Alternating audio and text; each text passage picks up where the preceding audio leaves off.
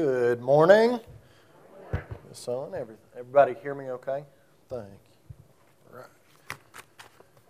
Get all this set up right quick. I hope everybody's doing well. Um, I wanted to start off this morning with just saying how good our God is. You know, the music this morning um, wasn't coordinated between Kathy and I, you know, um, but the songs just fit perfectly. And I love it when God does that in our lives where, you know, He provides for us even though, you know, we don't always um, prepare as we should. God always provides for us. It, it, doesn't matter where we are in our life. And I, I just thank Him for that. And I, Kathy, thank you so much for that music. It was, it was truly beautiful. And I also wanted to thank the church and the elders for allowing me this opportunity to give this message this morning. Um, these opportunities are always so special as you're preparing a sermon, just opening up your ears to seeing what God has in store for you and just all of the different directions that I've been pulled as I've been trying to put together this sermon. It's, it's just truly a, a blessing for this opportunity. And that being said, um, this message this morning is going to be on the prophet Elijah in the Old Testament. And Elijah has become one of my favorite prophets, and he just shows and displays a total human side to himself that, you know, all of these great feats that he's able to do that we'll talk about, he still is a human just like us. And I think that a lot of us can relate to these, to these things that happen in Elijah's life. And so, with that being said, if you'll please stand for the reading of God's word. We're going to be in 1 Kings chapter 19, verse 1 through 4 and the words are on the screen. Now, Ahab had told Jezebel everything Elijah had done and how he had killed all the prophets with the sword. So Jezebel sent a messenger to Elijah to say, May the gods deal with it, deal with me, be it ever so severely, if by this time tomorrow I do not make your life like that of one of them. Elijah was afraid and ran for his life. And when he came to Beersheba in Judah, he left his servant there, while he himself went on a day's journey into the wilderness. He came to a broom bush, sat down under it, and prayed that he might die. I have had enough, Lord, he said. Take my life. I am no better than my ancestors. Please bow your heads with me. Dear God, I come to you this morning with humble gratitude for this message. I pray that you just let your words flow through me and let your message resonate in the hearts of our church. I pray that it is received with understanding and can be applied to each individual here this morning. We praise you, we love you, and we thank you. Amen. You may be seated. Thank you. So, at this point in Elijah's life in the scripture, it's talking about one of the lowest points in his life. It's talking about a time that he's going up against a Phoenician queen, Jezebel, who has basically sent him a death threat and is saying that she is coming after his life. It was a time in Elijah's life at which he was running, a time at which he was afraid, a time at which he felt no greater than his ancestors, a time of little faith, a time he had given up and wanted to meet his end, a time at which he had prayed that God would actually take his life, a time at which some of us may have come across in our lives and some of us may come across in the future. The good thing is, this message this morning is for either. Whether you feel your road is behind you, or your tough road is behind you, or you will be going through the fire soon, I pray that you understand this message is for you. Today, the media tells us about all of the different things we need to be worrying about. It tells us we need to, how we need to look. It tells us how to dress, what phones we should have, what cars we should have, if our home is good enough, if our job is good enough, how much we should get paid, how much our time is valued, what we should weigh. Do we have the right insurance? Do we have enough insurance? Do I even know why I'm paying for this insurance? And we worry about our finances. We worry about our status and our image. We worry about our kids, our parents, and our friends. And don't get me wrong, there are a lot of things we worry about just because we care for them.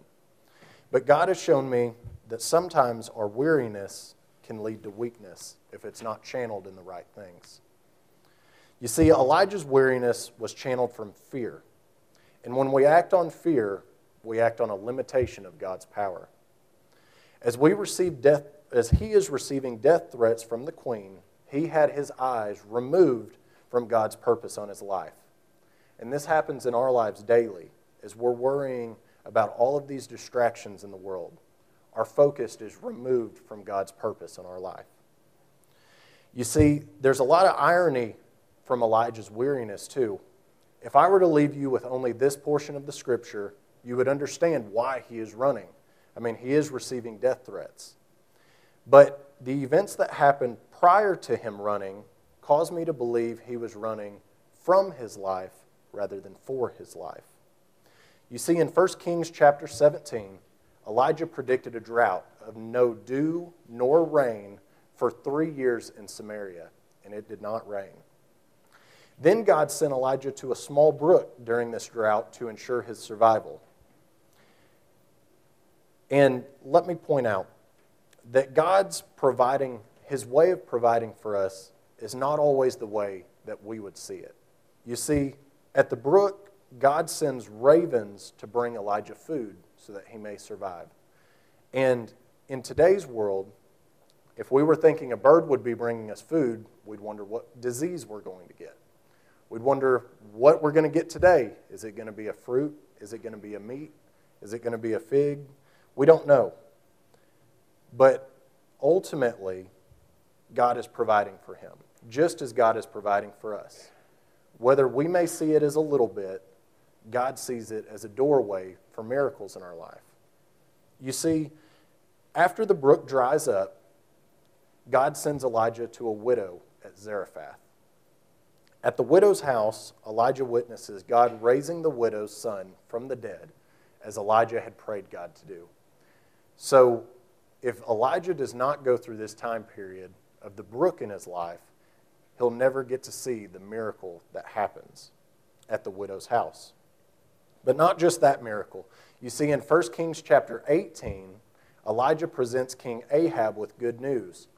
After three years, the drought will finally end and God let it rain. And then God, or then Elijah put 850 Baal prophets to the test in front of a crowd on Mount Carmel. He has the prophets of Baal place a sacrifice on their altar and pray their gods send fire to light it. After a while, he gets boastful and taunts the prophets. Yell louder, he says. Scream louder, he says. Your gods are sleeping. You need to wake them up. And after a pitiful defeat, Elijah adds insult to injury. He dumps water over his sacrifice three times, enough to fill a trench. And he calls on the Lord to light it. And there's fire sent from heaven down to his sacrifice. After this, he takes the remaining prophets of Baal down to the Kishon Valley to be slaughtered. You see, God provides for us in miraculous ways. Sometimes we just have to go through the brook in our life to get to the miracles that happen. But whether we're in the brook or whether we're experiencing these miracles, God provides for us. Just as God has provided for Elijah and proved the miracles that he can work through his life. He shows Elijah the power that he can have over his life. And yet, this all leads us right back to 1 Kings chapter 19 verse 1, when Queen Jezebel sends a retaliate threat to Elijah and sends him running. After predicting a drought, after raising a son from the dead, after predicting rain, and after the Lord has answered his prayers and sent fire from the heavens, Elijah runs. And let me point out Jezebel only sent a messenger. Jezebel did not send an army, she didn't send an assassin. She didn't come herself with a sword making threats. She sent a simple messenger, which makes me believe that if she could actually have killed him, she would have done it already. And she knows that if Elijah is standing in faith, she can't do what she wants to do to him. She has to send messages to knock Elijah off of his faith. You see, the enemy doesn't send messages messages doesn't send these messages by sword or assassin in our lives, knowing that we'll simply turn and run away. Our enemy sends messages in our lives that plant seeds in our heads through jealousy, through greed, through anger, through malice, and through fear, all to knock us off of our faith.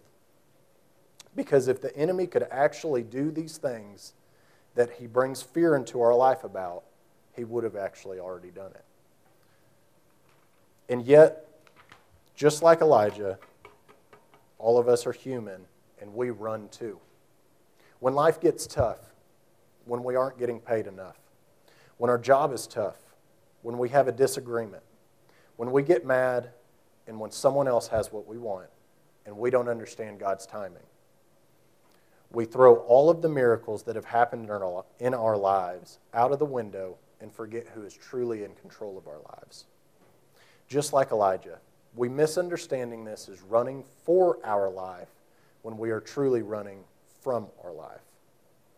But yet, I am still encouraged because this low moment in Elijah's life is not the end, just like the low moments in our lives are not the end.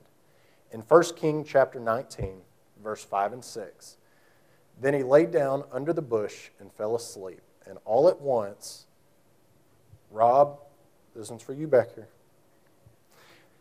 And all at once, an angel touched him and said, Get up and eat. If there was a fellowship meal going on, I bet half of the crowd would have already left. so he said, the angel touches him and says, Get up and eat. Elijah looked around, and there by his head was some bread baked over hot coals and a jar of water. He ate and then laid down again. You see, although Elijah is running in his life, God is still providing for him, just as he has provided for him at the brook. He's providing for him even though Elijah turns his faith away from him. And for those of you that are running in your life right now, I want you to understand that God has not left you. Although we turn our back to him, God does not turn his back to us. God is still with you, and he will never leave you. It reminds me of, of a picture at my Mimi's house that I would love to read. It was the story of a man walking on the beach with Jesus. He is overlooking two sets of footprints going down the beach. In the clouds, he can see a time in his life. He can see a timeline of his life. As the bright and good times are happening through his life, he sees two sets of footprints. But during the dark and stormy times, he only sees one set of footprints, one set of footprints. And so after a while, he finally stops and asks Jesus, Lord, I see during my life the good times you're walking with me. But I don't understand during my times of trials and tribulations, it seems that you leave me. And Jesus replied to him, During the good times of your life, I was walking beside you as a friend. But during the dark times in your life, I was carrying you as a Savior.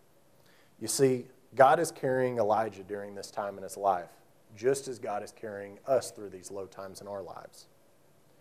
But this verse is still interesting because you would think after Elijah, or God is still providing for Elijah during these times, he would finally wake up and go, All right, God, I'll listen to you. But that doesn't happen. You see, in verse 8, he's still running the Bible says that then Elijah traveled 40 days and 40 nights until he reached Horeb, the mountain of God. And in our lives, sometimes that's 40 seconds, 40 days, 40 weeks, 40 months, and maybe even 40 years that we're running in the wrong direction.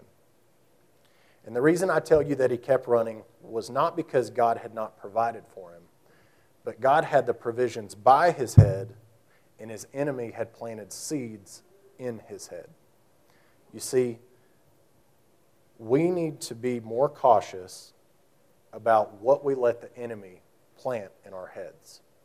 Our enemy is at work every moment of our lives, planting seeds of insecurity, of hate, of jealousy, and we've got to stop allowing it. We've got to stop allowing it through the social media we look at, through the music we listen to, in the TV we watch and through the books we read. We've got to start censoring our minds and not allowing these evil thoughts in through the front door, through our eyes and our ears. Finally, in verse 9 through 11, on Horeb, the mountain of God, the Lord appears to Elijah and asks him a very important question What are you doing? Elijah replies to him, I've been very zealous of the Lord God Almighty. The Israelites have rejected your covenant, torn down your altars, and put your prophets to death with the sword. I am the only one left, and now they are trying to kill me too.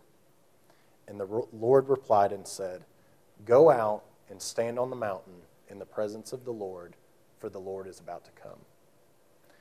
I feel this morning, or at that point, then the Lord has directed Elijah to go back and take the kingdom of Israel back for the Lord. I feel this morning the Lord is calling on us to reflect on our actions in our lives, to pause for just a moment and to think, what are we doing? Are we living by His word or are we living by the world? Are we letting seeds be planted in our heads or are we looking around at the provisions by our heads?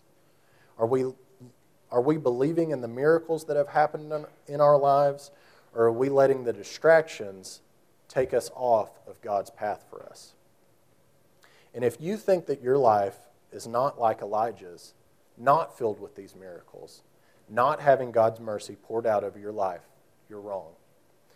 A big portion of my childhood, I thought the same thing. On December 19th, in the year 2000, my parents' divorce was finalized. I grew up in church between two households, but I always felt like I wasn't at home. It wasn't anything that my parents had done about the love that they showed me and the care they showed me, and I never wanted for anything. But I'd ask God to bring my parents back together. I'd ask God why I'd have to live like this. I'd ask Him why I couldn't have a family like some of my friends. And as I was going through this tragedy, I didn't realize the miracle that was happening in my life. Because that miracle was happening 450 miles away, and I didn't get to see it until 20 years later. You see, on February 9th, 1999, Tana received a liver transplant and was surrounded by a loving and supporting family and church. So many thoughts and prayers and tears and great medical work was put in with her procedure in her childhood. And thank God that He split my parents apart and that He paved my way to the blessing to have met her. You can't tell me that God wasn't working in my life as in my childhood because He was working, I just couldn't see it yet. The same God that is providing these miracles to Elijah is the same God that has put me in that position. And I also wanted to mention that on February 9th, 2019, 20 years later from her transplant, was the day I asked Tana to marry me. The same God that, excuse me, I'm sorry. The same God that provided these miracles to Elijah is the same God that put me in this position. And it's the same God that rises and sets your sun every day.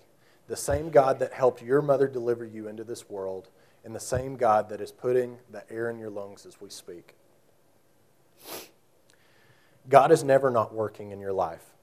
Although you may be at the brook and not seeing the miracles that He's laying out for you, He is never not working.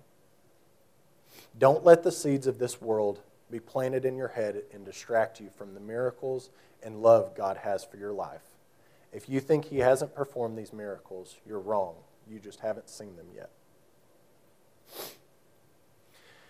You couldn't imagine the blessings that God has for your life if you too would just stand on the mountain in the presence of the Lord and set your feet in faith. At this time, I'd like to invite you to the altar. If you have not received Christ to be your Savior, I ask that you come stand in the presence of the Lord and accept Him into your heart. If you're needing a church to call home, I ask that you come forward and we would gladly accept you with open arms. If you are needing prayer and the strength to stop allowing these seeds to be planted in your mind, seeds of insecurity, of doubt, of anger, I ask that you come forward and receive prayer. We still have time to stop and ask ourselves, what are we doing?